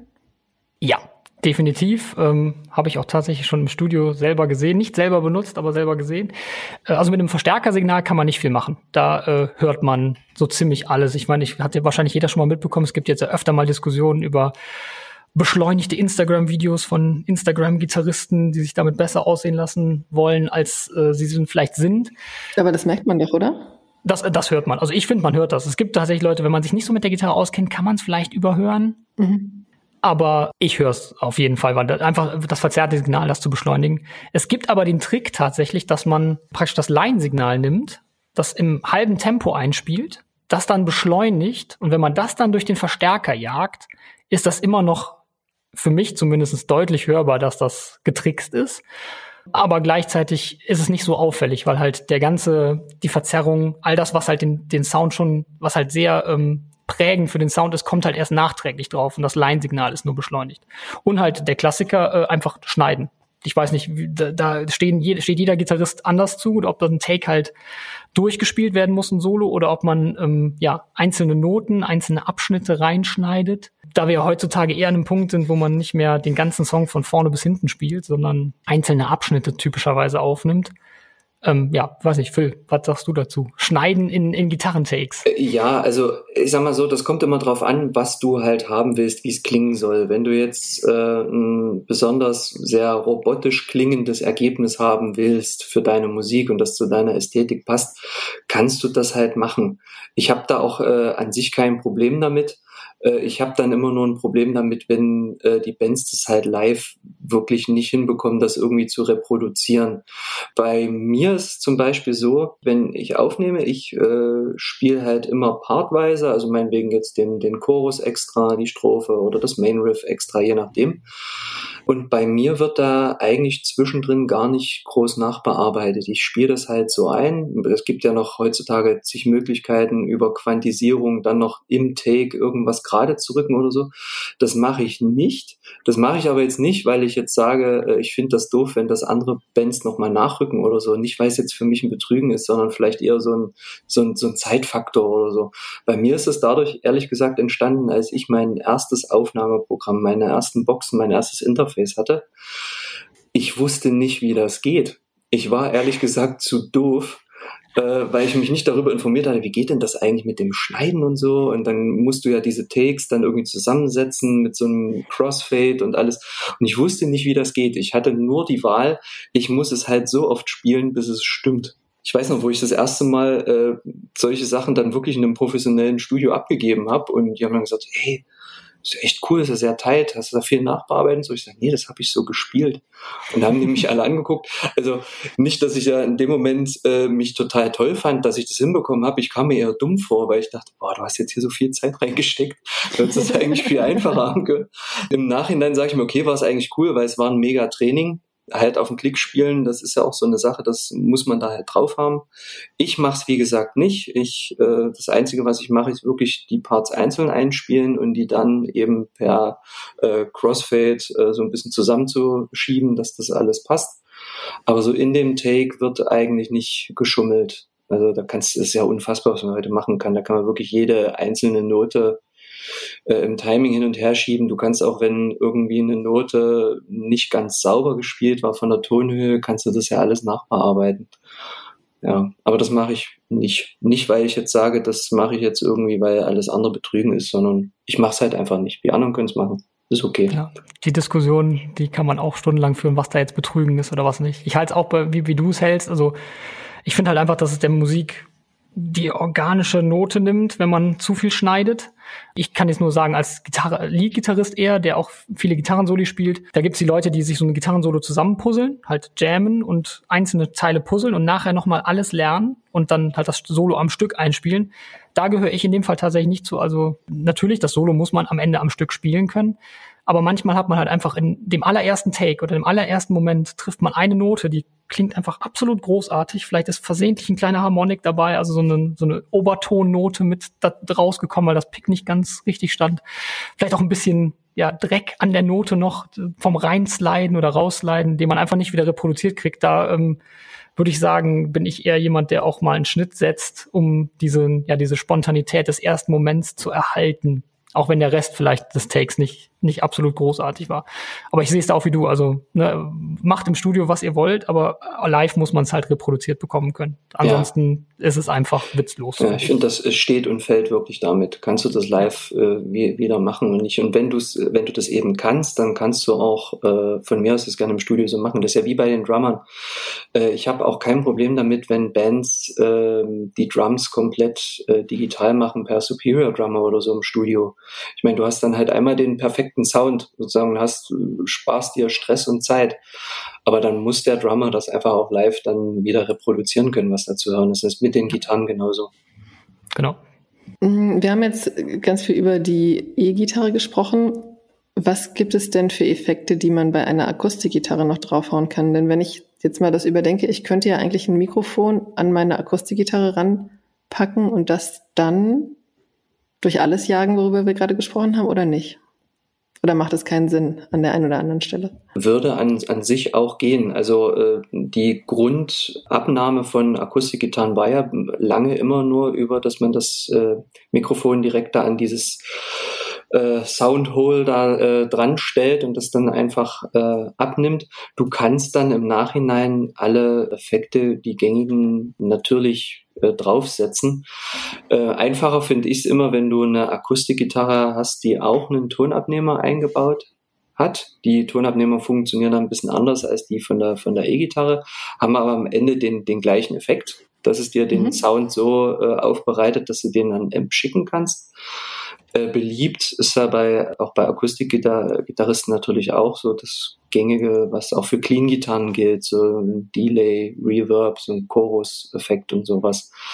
Äh, es gibt auch Gitarristen, die dann auch noch so äh, Distortion- oder Overdrive-Pedale drüber äh, laufen lassen, um einfach mit der Akustikgitarre auch eine verzerrte Gitarre abzubilden muss man live dann immer ein bisschen aufpassen, gerade bei hohen äh, Lautstärken äh, und wenn man dann wirklich ein Gitarrenamp mit benutzt und dass es dann sehr schnell zu Rückkopplungen kommt, also dass die äh, Akustikgitarre, die ja innen an sich hohl ist, diesen Schall wieder aufnimmt und den immer wieder sozusagen als Schleife immer wieder rückkoppelt und dann kriegst du da einfach nur so ein lautes Fiepen, das ist dann das, wo sich dann alle immer live dann die Ohren zuhalten. An sich äh, funktioniert das. Du musst beim Amp halt schauen, du kannst dann nicht jeden Amp nehmen, weil die äh, E-Gitarren-Amps, so wie eben von Mesa und Piwi, die sind schon darauf ausgerichtet, welche Frequenzen bei einer E-Gitarre so entstehen und welche Frequenzen man auch dann gern bearbeiten möchte für den typischen Klang. Akustikgitarren-Amps zielen dann eben genau auf den Klang einer Akustikgitarre äh, raus. Es gibt äh, Gitarristen, die benutzen äh, E-Gitarren-Amps für Akustikgitarren, also das ist ja nicht direkt verboten. Aber es ist halt immer die Frage, will ich eben den Sound so besonders klingen lassen oder will ich halt wirklich einen authentischen Akustik-Gitarren-Sound? Also ich würde tatsächlich sagen, es gibt gar keine Grenze von den Pedalen, die man einsetzen kann. Ich Auf keinen äh, Fall. da zwei Namen in den Raum werfen. Eine Band, die ihr auch schon im Podcast hattet, Pia äh, Pinsky. Mhm. Deutsche Band, absolut großartig. Die Sängerin spielt auch Gitarre, eine Akustikgitarre, die sie auch durch Verzerrung jagt und durch verschiedenste Effekte klingt absolut großartig. Und ähm, ja, um den Metal- oder Rockbereich so ein bisschen zu verlassen, äh, John Butler fällt mir da immer ein, ist ein Australier, der eine elfseitige Gitarre spielt und die ähm, ja einerseits akustisch abnimmt und durch den Pickup auf der Gitarre halt auch direkt in ein äh, Marshall-Amp jagt und diese Signale praktisch dynamisch mischt mit einem Pedal auf dem Boden. Also praktisch per Lautstärke-Pedal gibt er halt mehr oder weniger von dem Amp dazu. Und auch er benutzt äh, ja jeglichen Effekt, den man sich so vorstellen kann. Das klingt auch absolut großartig. Also auch der, mit der Akustikgitarre sind da keine Grenzen gesetzt irgendwie. Also da kann man auch alles mitmachen und ist unter Umständen sogar extrem kreativ und äh, ja sticht dadurch dann nochmal heraus aus der ganzen aus der ganzen Nummer. Wobei Metal, ja, also auf einer Metal-Bühne wüsste ich auch nicht, ob ich eine Akustikgitarre durch einen Verstärker jagen wollen würde bei dem, bei der Lautstärke. Das wäre ne? mutig, mutig. Ja. Äh, ich würde gerne als Nicht-Metal-Beispiel noch einen anderen John anführen, nämlich äh, John Gom. Auch äh, aus, aus England, glaube ich. Der benutzt auch so verschiedene Verzerrpedale bei seiner Akustikgitarre. Ähm, wer, wer mal schauen will, bei YouTube gibt's den Song Passion Flower äh, da hört man ziemlich genau, dass seine Akustikgitarre immer noch so ganz leicht verzerrt. So, also ein ganz toller, ganz toller Song. Aber wie gesagt, für Metal würde ich es auch nicht machen. Also wer sich das traut, Respekt. Ich wüsste nicht, wie es funktionieren soll. Dann erstmal vielen Dank euch beiden für das Beantworten dieser vielen Fragen und das Aufdröseln, was was ist, was man alles braucht bei einer Gitarre. Äh, gibt es noch irgendwas, was euch einfällt, was noch unbedingt erwähnt werden muss, worüber wir noch nicht gesprochen haben? Ich glaube, wir haben eigentlich so ziemlich alles abgedeckt. Ich meine, die Tunings haben wir in der letzten Folge angeschnitten. Nee, ich glaube, wir haben eigentlich so ziemlich alles abgedeckt, was man so will. Ansonsten können die äh, Hörer und Hörerinnen natürlich auch gerne Fragen reinschicken. Wir machen noch eine dritte Folge. Ich bin auch gerne bei einer dritten Folge mit dabei. Unbedingt. Ich habe noch was, einfach nur so, so, so ein paar Tipps, äh, gerade jetzt für vielleicht äh, Zuhörer und Zuhörerinnen, die jetzt sagen, hey, ich will demnächst mal mit meiner Metal-Band jetzt mal, auch mal live spielen. So ein, so ein paar Tipps. Ich habe nämlich immer so eine äh, Checkliste für, für Auftritte mit. Ich nenne mhm. mich gut vorbereitet. Meine Bandkollegen sagen, ich bin der größte Pedant aller Zeiten. Aber so, gerade so über Sachen, über die wir gesprochen haben, hier zum Beispiel äh, Seiten und, und, und Picks, das sind so Sachen, die sollte man immer auch als Ersatz da haben. Das vergessen viele, dass man sowas auch wirklich mit auf die Bühne nehmen sollte. Auch das passende Werkzeug natürlich für seine Gitarre, für die ganzen äh, Teile der Gitarre, über die ihr ja auch schon gesprochen habt ähm, du musst halt auch immer das Werkzeug mit dabei haben, wenn, du, wenn du da irgendwie, auch für deinen Amp, also da, da, können Sachen passieren, da denkst du gar nicht dran. Wenn ich jetzt zum Beispiel an mein Pedalboard denke, ich habe halt immer noch so äh, Zusatzkabel mit dabei, weil irgendein Kabel kann immer ausfallen. Ich habe noch eine Zusatzstromversorgung mit dabei, weil die kann auch immer ausfallen. Dann auch bei den Amp-Anschlüssen oder Boxenanschlüssen, guck immer, wenn du, wenn du den Gitarrenamp mitnimmst, äh, frag vorher, was äh, die Box, die da auf der Bühne steht, was die denn aufnehmen kann. Also weil das wird ja mal in Widerständen äh, gemessen, so 8 Ohm, 16 Ohm und so, was du da reingeben kannst. Das kann unfassbar schief gehen. Ich habe noch äh, ein Beispiel, ich habe mal mit so einem Transistor-Amp äh, in der Endstufe gespielt, so ein Matrix heißt der, ganz toller Amp. Und uns wurde eine Box der Firma Orange gestellt. Und ich hatte immer äh, den Amp im, im Stereo laufen, weil ich da immer zwei Mikros an der, an der Box hatte für äh, weil so Delays und sowas kann man noch so ein bisschen Stereo, dass so Links-Rechts-Effekte entstehen.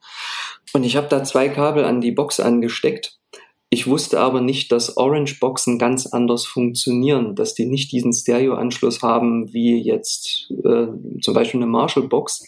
Das hat dazu geführt, dass eben dieser Effekt eingetreten ist, dass dieser sehr starke Stromfluss von der Orange-Box von der einen Seite wieder zurückgeschickt wurde an meine Amp und mir nach zehn Minuten ist der Amp überhitzt. Der ist zum Glück nicht kaputt gegangen, aber der ist überhitzt und hat eine Schutzschaltung ein, äh, angemacht und dann war Ruhe.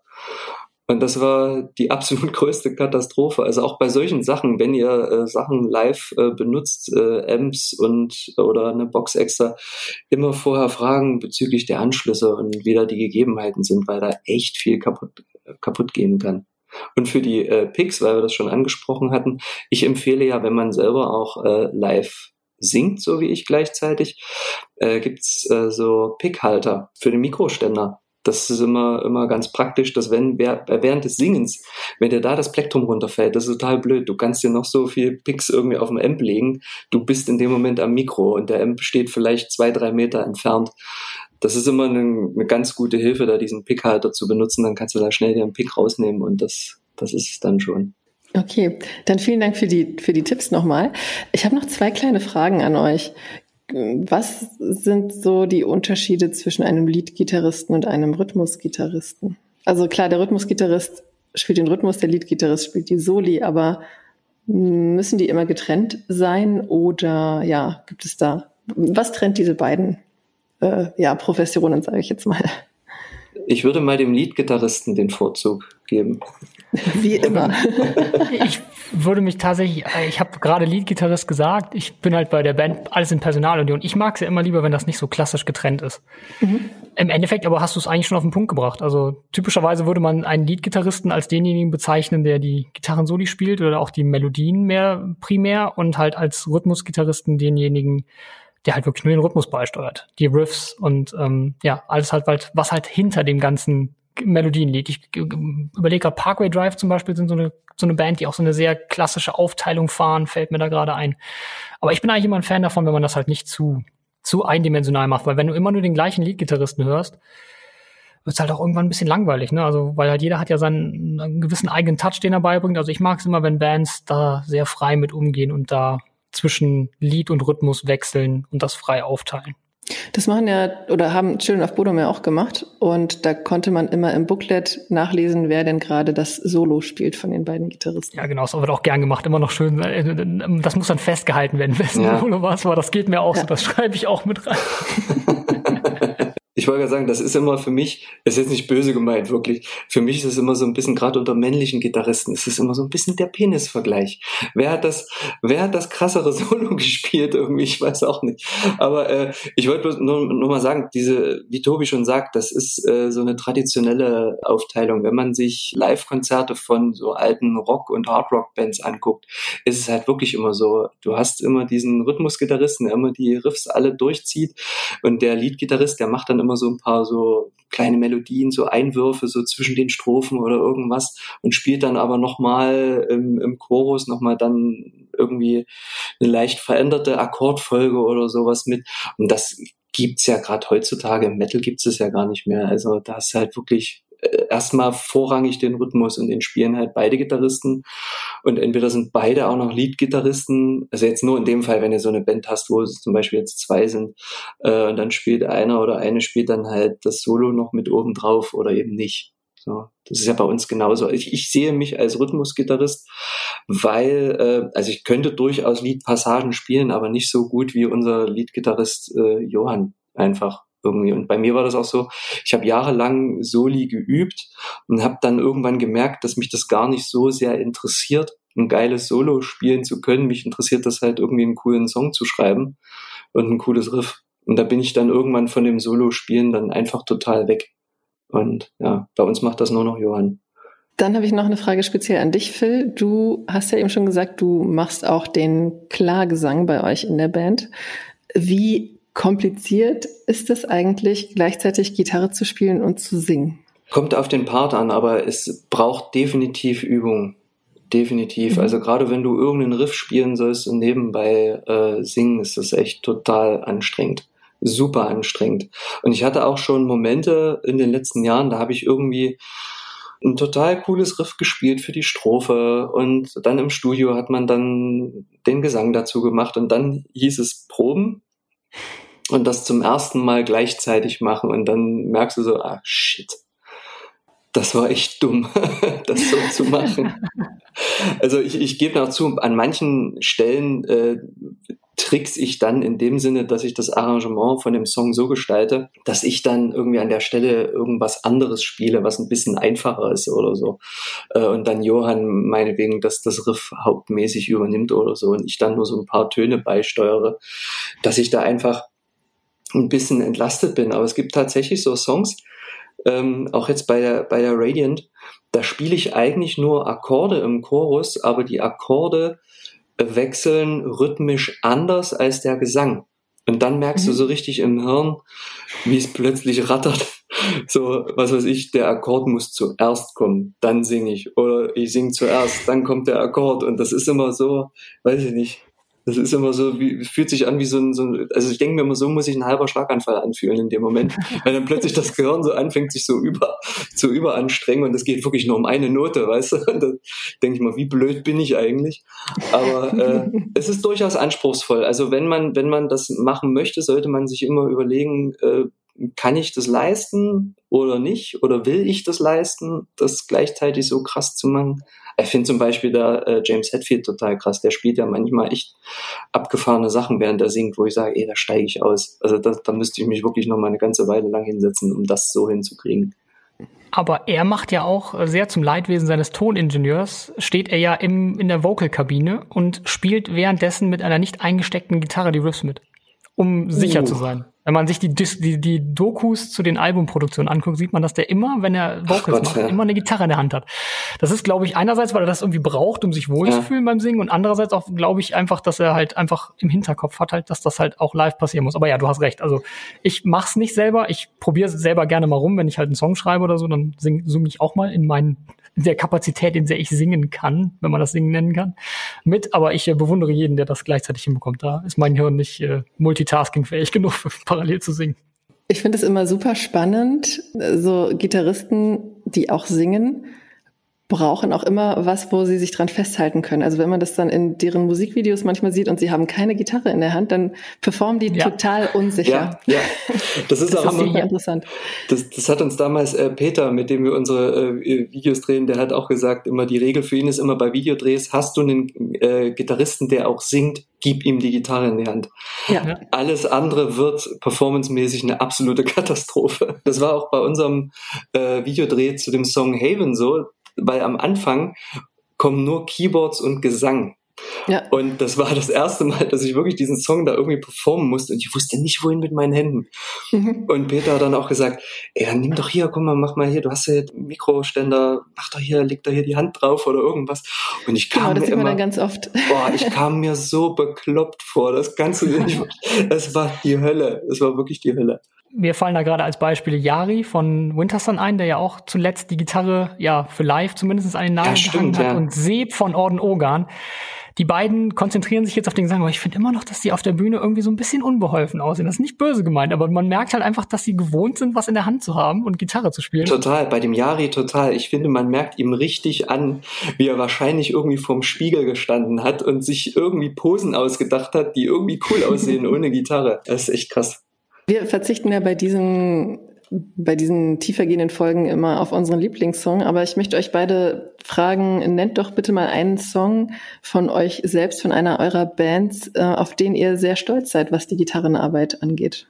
Ich glaube, es ist Dangerous Ascendancy von unserer letzten Platte Edge of Existence. Einerseits, weil der Song ein ziemlich cooles Riff hat und zweitens, weil ich es geschafft habe, äh, da eine Slide-Gitarre im, im Solo unterzubringen. Also ein Mix aus Slide-Gitarre und einem regulären Gitarrensolo hinten dran. Wo, was ich jetzt schon bereue, wenn ich das live mal werde machen müssen, dann hoffentlich ab nächstem Jahr. Einfach das Slide-Röhrchen schnell genug loszuwerden, um weiterzuspielen. Aber ähm, ja, von der Gitarrenarbeit her ist das, glaube ich, so, nicht, vielleicht nicht der Song insgesamt mein Lieblingssong von uns, aber gitarrenarbeitsmäßig bin ich da so am, am stolzesten drauf.